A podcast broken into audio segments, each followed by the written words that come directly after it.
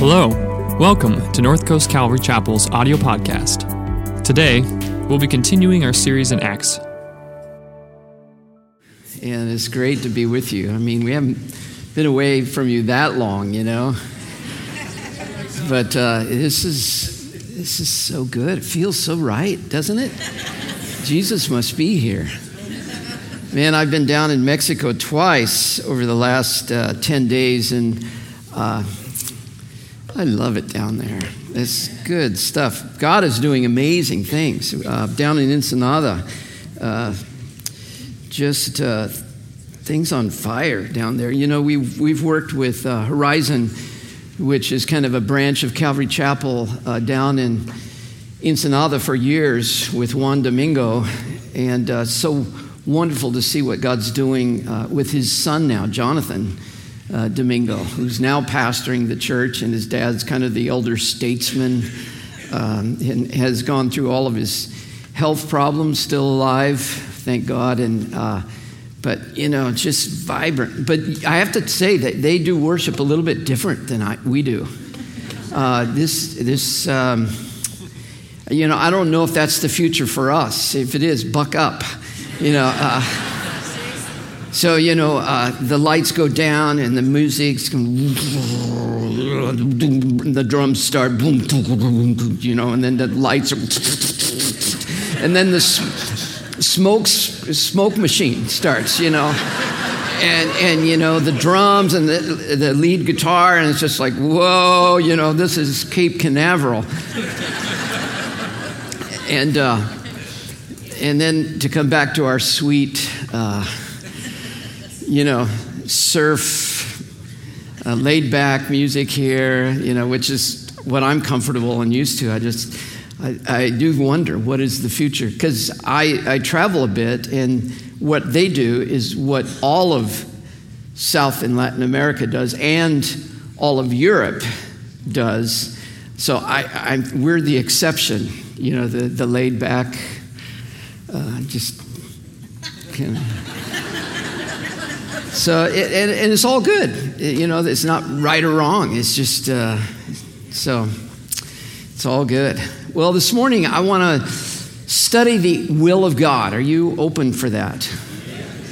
Uh, Jesus taught us to pray, Thy kingdom come, Thy will be done on earth as it is in heaven. So when we come to faith in Jesus Christ, there's this crassus, this uh, brackish water that begins to occur of salt and, and fresh water, where now it's not just my will, but I have another will to deal with.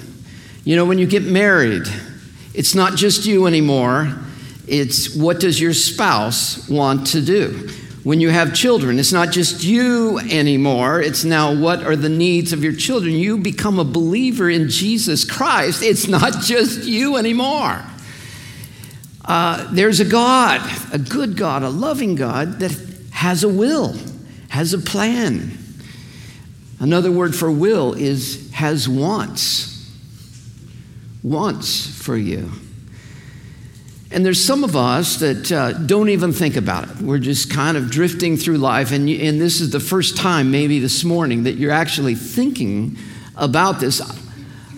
Others, maybe unfortunately, agonize over this and to, obsessively agonize over it to, to the point where you're wondering if God wants you to put a little less salt on your meat. What's the will of God regarding salt?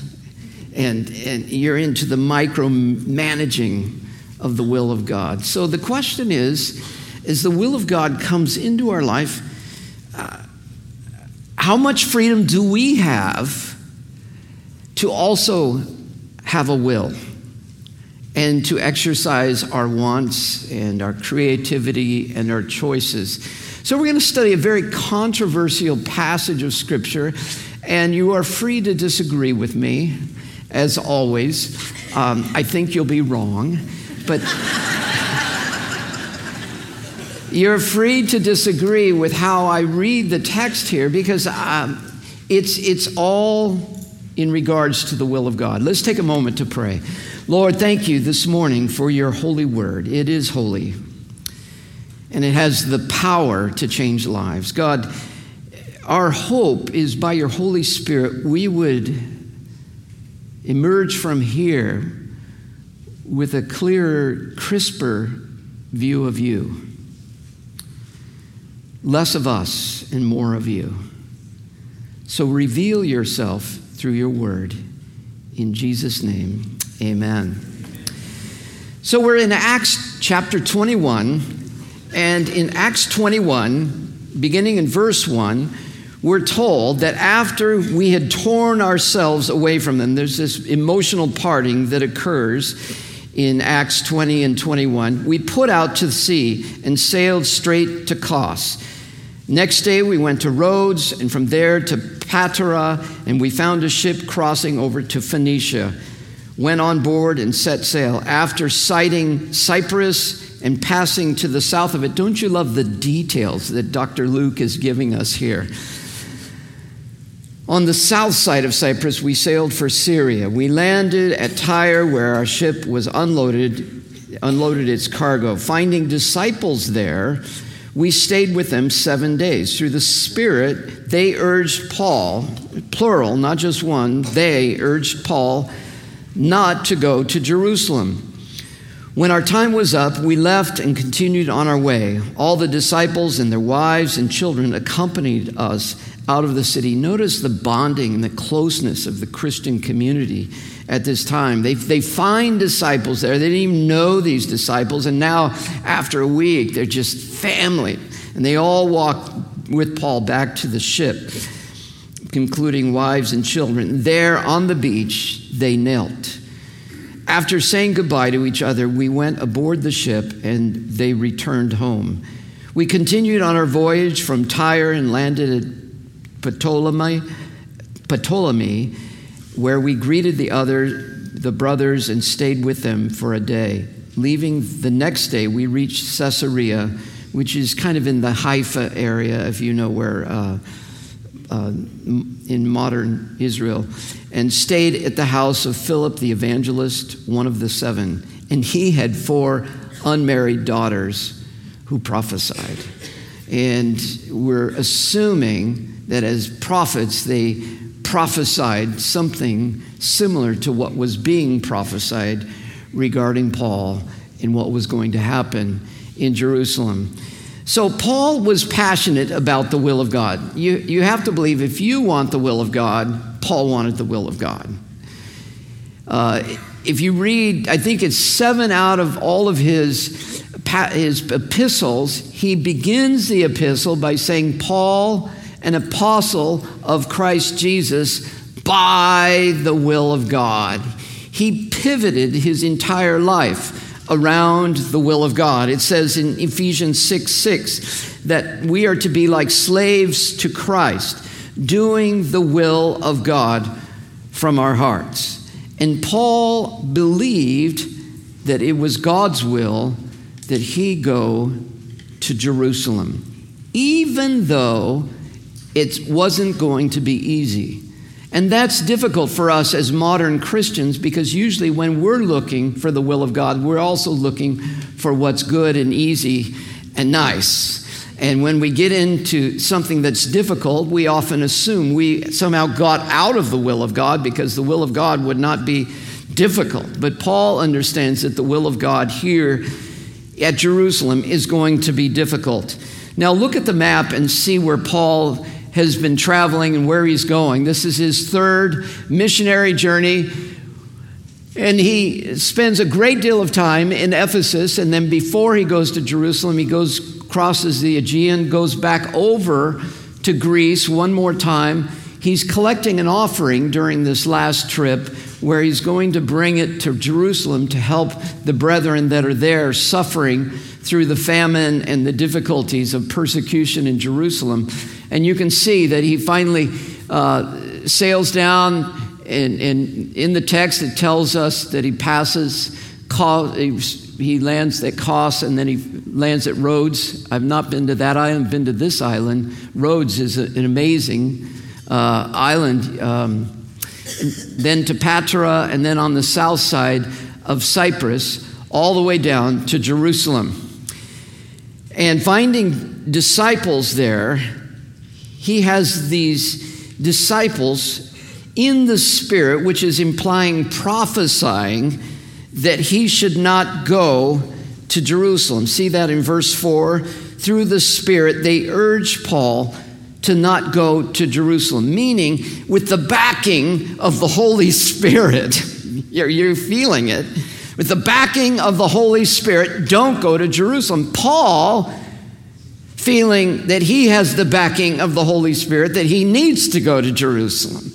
So there's a tension here regarding the will of God. The question is is this a prophetic warning that you, if you do go to Jerusalem, this is what we see coming down the road? Or is it a prophetic warning and a command, don't go? It's a big question. Uh, in the gift of prophecy, I won't dwell on this issue for long, but many, many times when a message comes from God through someone with the gift of prophecy, it's hard for the prophet to not filter and, and give the flavor of themselves in the message. God gives a very simple message and says, It's going to be tough in Jerusalem. And the prophet says, God says, I think you shouldn't go because it's going to be tough in Jerusalem. You see, that's a very different message. And so, Paul, dealing with the, the disciples there in Tyre, they are sensing that it's the Holy Spirit saying, Don't go. But Paul is obstinate and decides, No, I am going. And he understands that he should go. So here's a question for you Did the Apostle Paul have a different understanding of the will of God than you and me? And how you arrive at the will of God? Is it different than yours? Now, let me let that question just linger in you for a moment. Because some of you are thinking, uh, I don't know what you mean by that. I just I never thought about that. But that's the point. We assume that the way we think about the will of God is must be the way it is. And I'm pushing back and saying maybe it's not. And if you and I don't think about the will of God properly, that's going to become a big deal in our Christian life.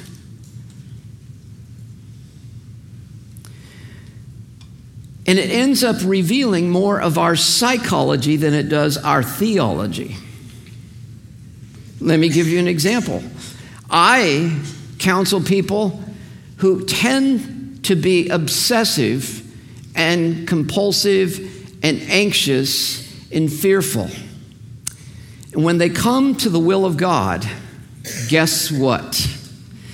They tend to be obsessive, compulsive, anxious and fearful, neurotic regarding the will of God. I don't know what the will of God is. I absolutely do. I want to get it right. I want to, I want to get it right. And, and my question is is that God? Or is that, is that me? And, and you could push back in any number of ways where you see that you and I perhaps might flavor the will of God. There was a point in Paul's life just going back to the map again, where you'll see Paul uh, finds himself in Ephesus. He sends some leaders, some of his uh, inner core of people, up to Macedonia, and he's going to follow three months later. So, three months later, he goes up to Troas to cross over by, by boat over to Macedonia and God opened up, up, this huge door. You can read about it in 2 Corinthians 2 2. I'm not making this up. There's this huge evangelistic door that opens up in Troas to preach the gospel. Now, the question would be is that the will of God? And you and I would say, absolutely. The door is open. Paul, you got to preach the gospel. Paul gets worried that he hasn't heard about what's going on in Macedonia. He's worried about the disciples there, like a mother hen. And he says, Oh, I want to preach, but fooey. I'm going to just leave it and go find out what's happening with my brothers over in Macedonia. Do you have that kind of freedom with the will of God in your life? Or is that failure for you? I should have done, I should have stayed, I could have, should have. Uh, uh, and will you live with that for the rest of your life? People that would have heard the gospel, but you never shared. And now God is so small because those people will never hear it because you didn't go through the open door at Troas and you felt the freedom to get on a boat and go check out and see how the disciples are. I'm telling you, Paul had a different view and a different freedom regarding the will of God than maybe you and I do. It's getting real quiet in here. Okay. When I, uh, example from my own life, when I uh, was younger, I know I'm still young, but much younger, uh, Jan and I moved to the East Coast for nine years. And um, we wanted to plant some churches and uh, do that whole thing and we felt that it was God. And uh, but before that happened, uh, we we built a church in Lake Arrowhead. And that was a tough place to start ministry because it was just so beautiful and fabulous. And we would go to the edge of the mountain and look down at Gehenna, where all the smog was, and say, Oh God, I'm thankful we're not down there. And we just lived this idyllic life in Lake Arrowhead. So when we built the building, the brand new building, I went over on a Saturday morning and I wanted to imagine what it would be like to be able to preach from this new building. And I was standing on the stage all by myself and just kind of feeling it and looking around. And I felt the Spirit say to me, Do you love me more than these?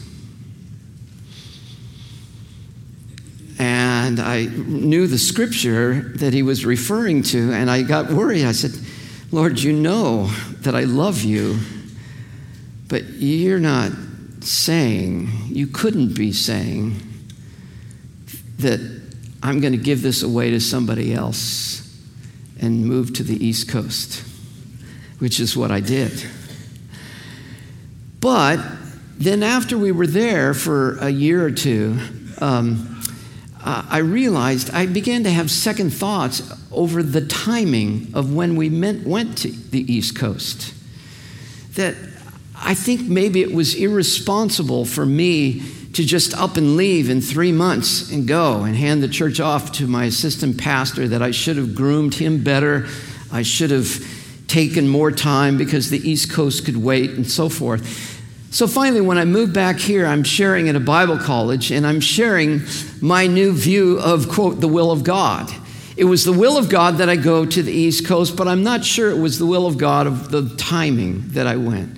And that maybe it was really irresponsible on my part to go right away and I should have waited. And I could feel all the Bible school students tense up.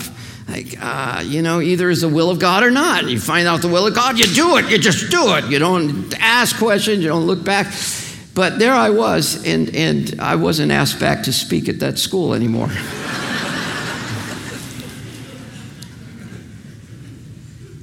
but I think I was growing more comfortable with the idea that God's bigger than me.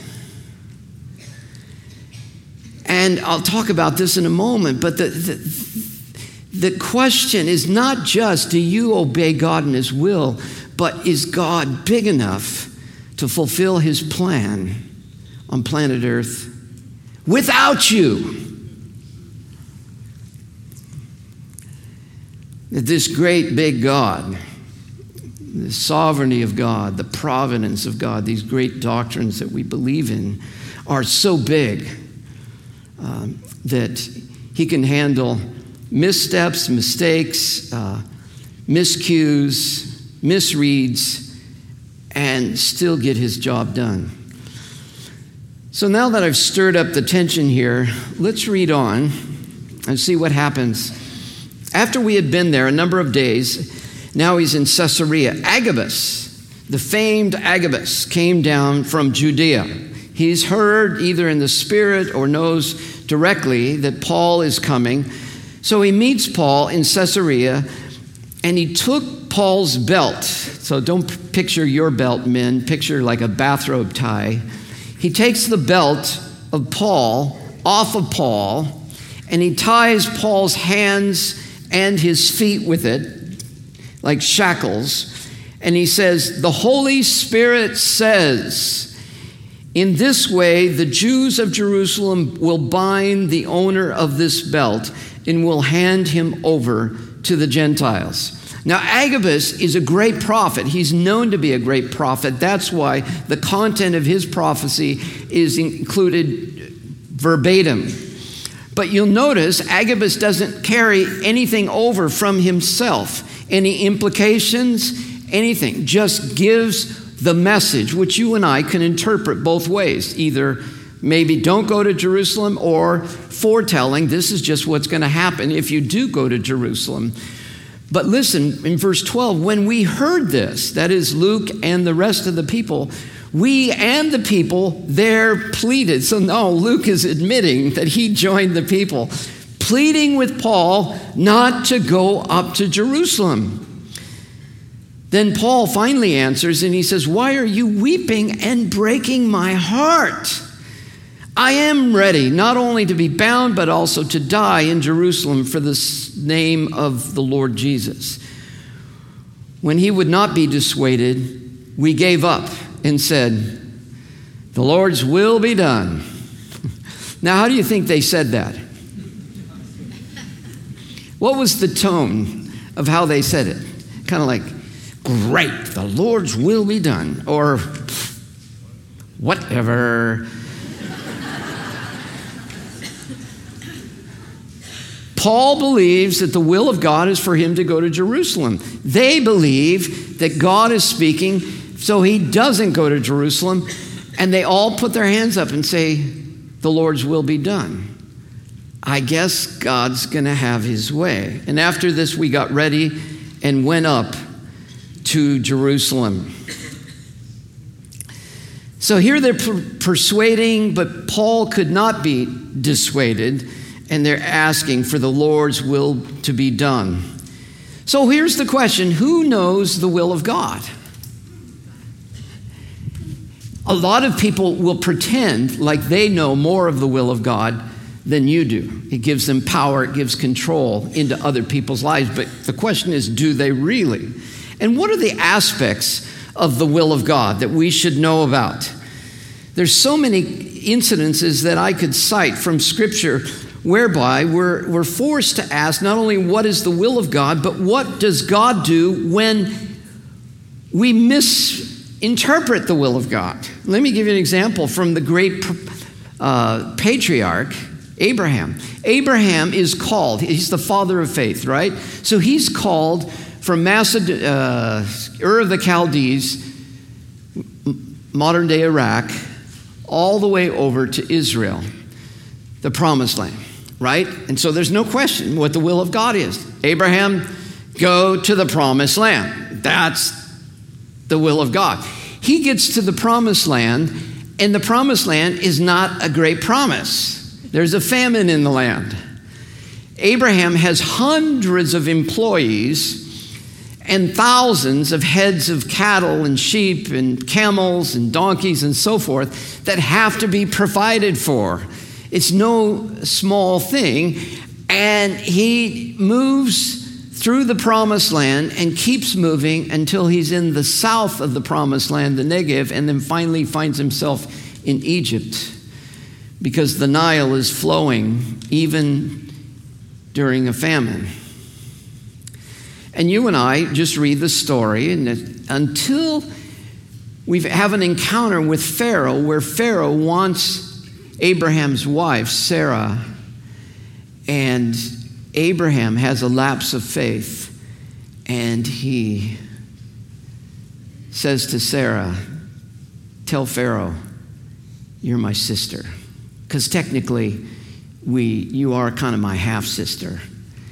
Eh, a white lie to save Abraham's skin. It's not a pretty moment in the story of great father of the faith, the great coward. And thankfully, God intervenes and stops Pharaoh from having relationships with Sarah because Sarah is the, the prized chosen vessel through which Isaac is going to be born, the promised child. And Abraham is scolded by a pagan about lying.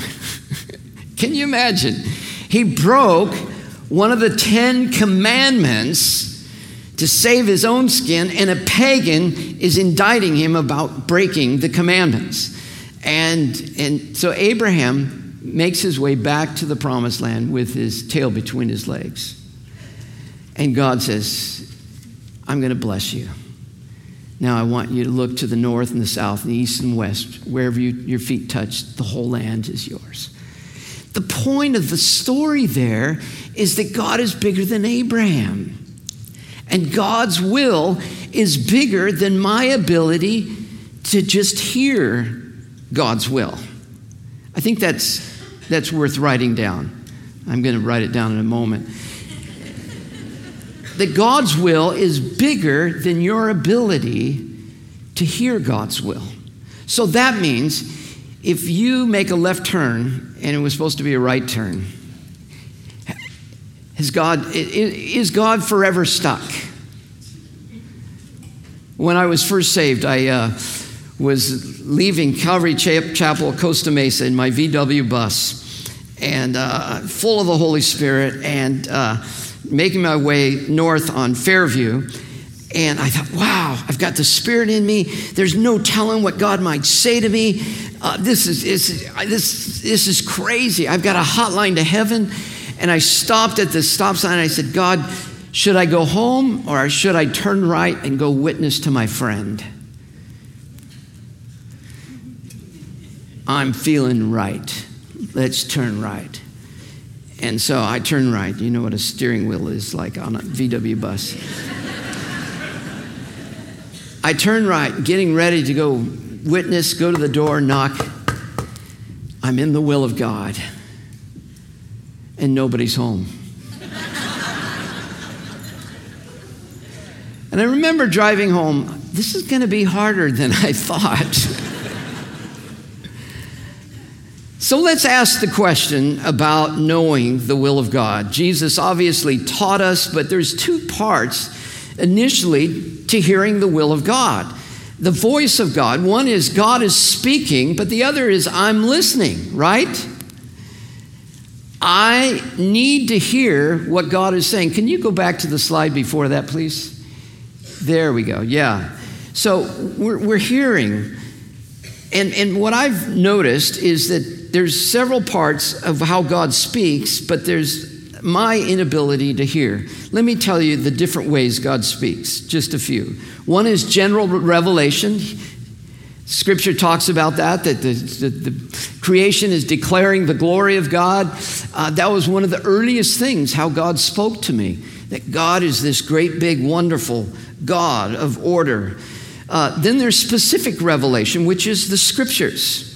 Then there's prophetic revelation through the Holy Spirit. Then there's the wisdom of counsel. A lot of people around you. That's the difficult thing about Paul's story is he not only has the prophetic going on, but it's the wisdom of all of his friends saying, "Don't go to Jerusalem." And then there's circumstances. It doesn't matter if you feel like God has told you that that gal is going to be your wife. If the circumstances don't change, uh, she's not your wife. You can think about things all you want, but she has to decide that she wants you. That's the circumstance, right? The door ultimately has to open. And then there's the inner guiding of the Holy Spirit. But then the flip side of that, of hearing God, is me being able to hear it right without polluting the data. Because I have all these wants in me. Do you know that you have a lot of wants in you? Chocolate or strawberry? What do you want? Italian, Mexican? What do you want? Jazz, rock and roll? What do you want? That's just, that's just a few.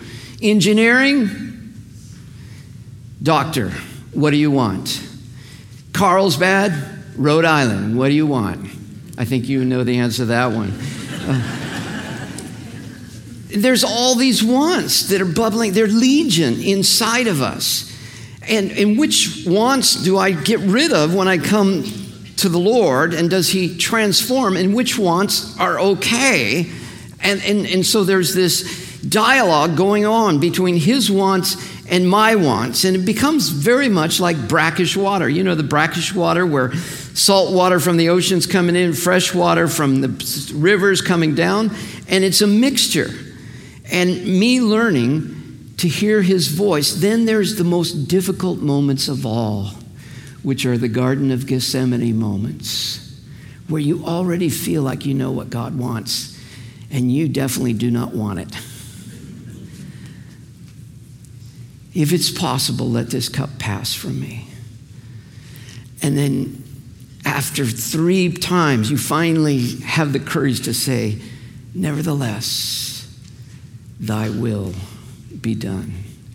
And there's this beautiful moment of surrender.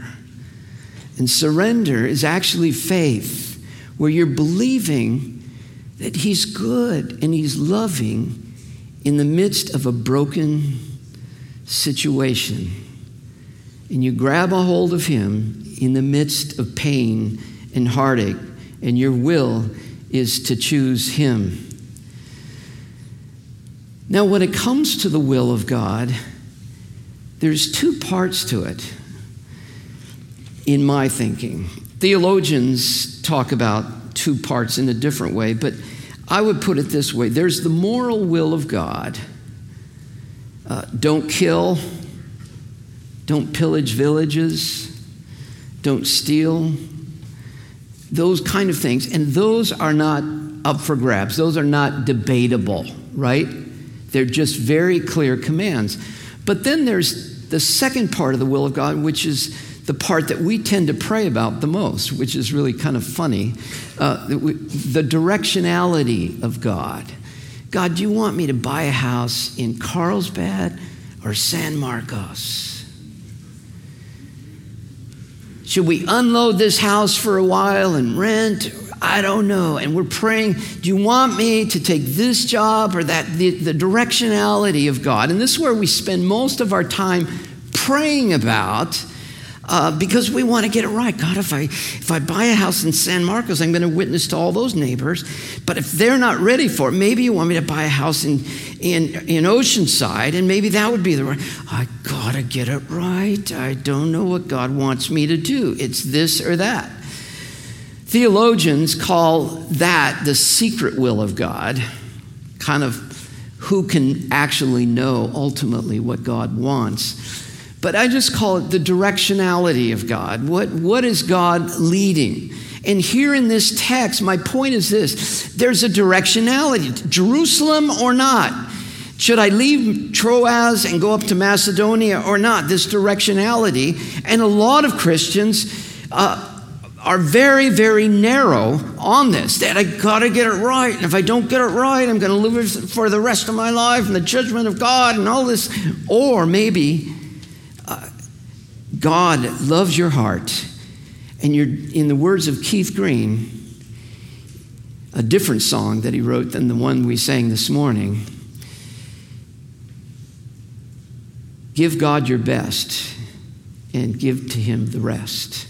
That you, in the moment, make the best decision you know how with the wisdom and the counsel and everything else. I, and Paul did that. I still think I'm supposed to go to Jerusalem.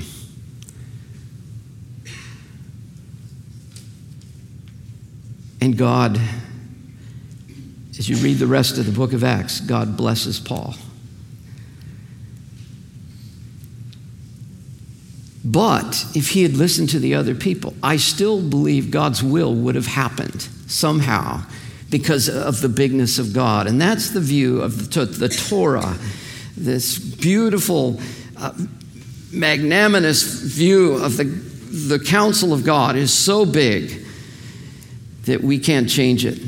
So look at this target and ask the question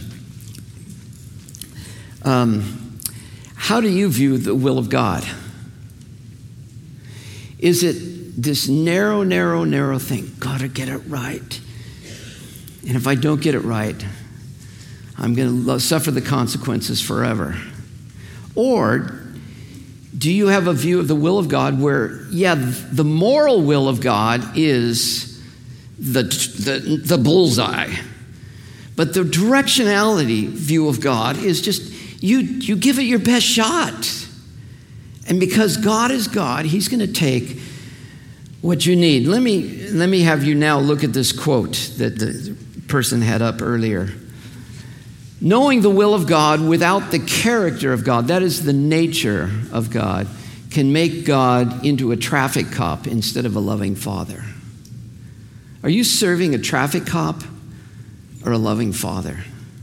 We don't have traffic cops here much, but in New England, oh my gosh, the, the, the police love to get off their motorcycle and just flip the signals to a blinking red and just get in the center of the signal with the whistle.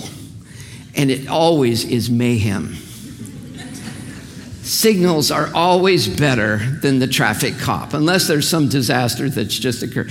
But you'll just sit there and, and he'll forget how far the line is a mile back, and he'll just favor one side or the other. And, and, and, and you're just looking to, and if you disobey him, boy, do you get a whistle.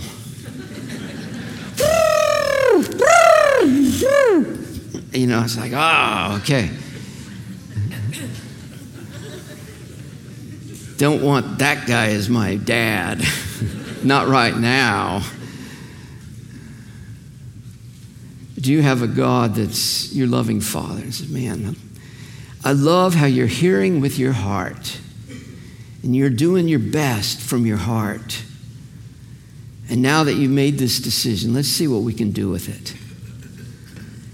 Because, what does the Bible say?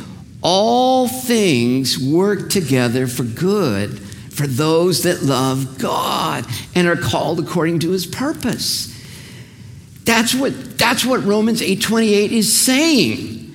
That's exactly what it's saying that God is so big that all things work together for God for because you love him and you want what God wants. It doesn't say all things work together for good because you made the right decision, buddy. Jan and I spoke, as I said, down in Ensenada, and, and we had a decision to make whether we go down and spend two nights there or one night. And we had a discussion about that. I thought, you know, it's, I got to be responsible. I got to get back. Got to get back. And but we're already down here, and we're going to be leaving at four o'clock in the afternoon, and we're going to be at the border crossing for three hours. Is that when we want to cross? And wouldn't it be better to go back in the morning? So we had this discussion two nights or one night. I don't know. What is the will of God? Will we miss the will of God if we're if we stay two nights or one or maybe we are supposed to run, you know. Now you can imagine an unbeliever hearing a Christian have this conversation. Like, that's what I don't like about you Christians. You're weird.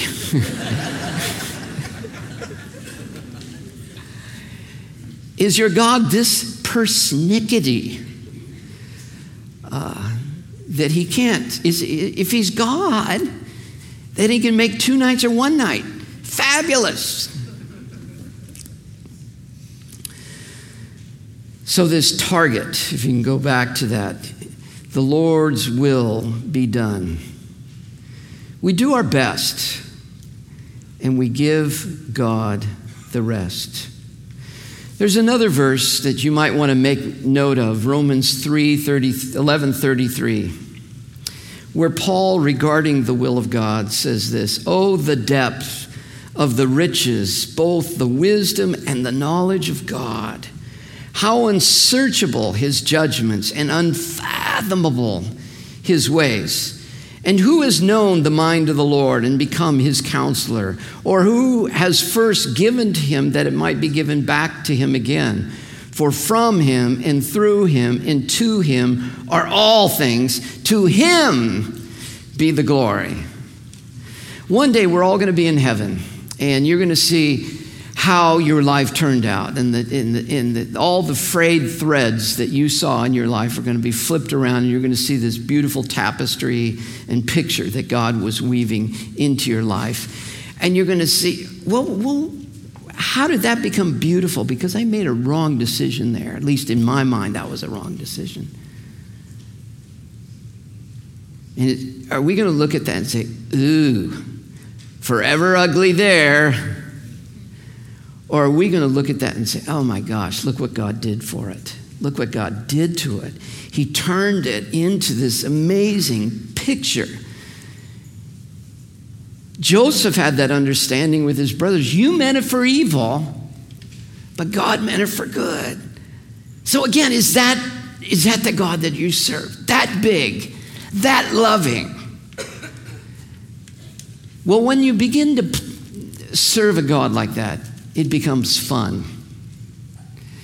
You know, if a musician is playing for a master that's conducting the orchestra, and the, the, the orchestra conductor is just this persnickety, it's no fun to play for him.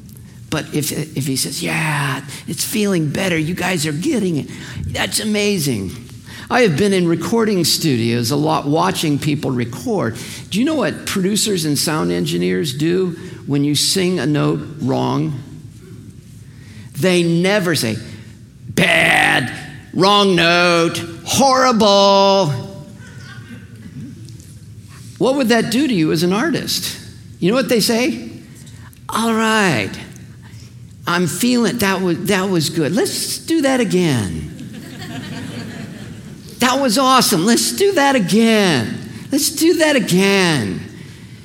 And so God is doing that with you and saying, "Come on, let's do that again. Let's do that again." C.S. Lewis, regarding this whole thing, he has this great image in his mind, and I've shared this before. Uh, he says that your life is like the stage, and God is the playwright of your story. And he has imagined how your story goes. You got that? And so there's the play, and there's all the players on the stage, and there's the furniture on the stage. And guess what? You, as the actor on the stage, say, you know what? I think I like the stool over here better. And I think how my line reads, I don't like to say it that way. The line reads, It's a wonderful day. I'd rather say, It's amazing, because that's more me. And what Lewis says is we have the latitude to make a lot of different choices that are just us as we go through life. But because God is the playwright, guess what? The play ends being the story that He wrote. And that's the God that you serve. Your story, in the end, will be God's story. Father, thank you this morning that we can, we can serve a God like this, that you are that big. And just as the Apostle Paul wrestled whether to go to Jerusalem or not, whether to go to Macedonia or not, God, we wrestle often in different life decisions that we face. And God, we do want to glorify you. Obviously, we pray for forgiveness for the bad decisions that we intentionally made. We thank you that you forgive us. And we thank you, God, as well, that you're bigger than the decisions that we make that, that were maybe good or bad or poor or misguided. That in the end, Jesus Christ will be glorified. So, God, as we go forth, we pray that we would serve a heavenly Father rather than a traffic cop. And that our hearts would be drawn even more towards you to serve you as our loving Father. In Jesus' name, Amen. Thanks for listening this week. If you're looking for ways to serve, give, or get connected, please visit our website, northcoastcalvary.org.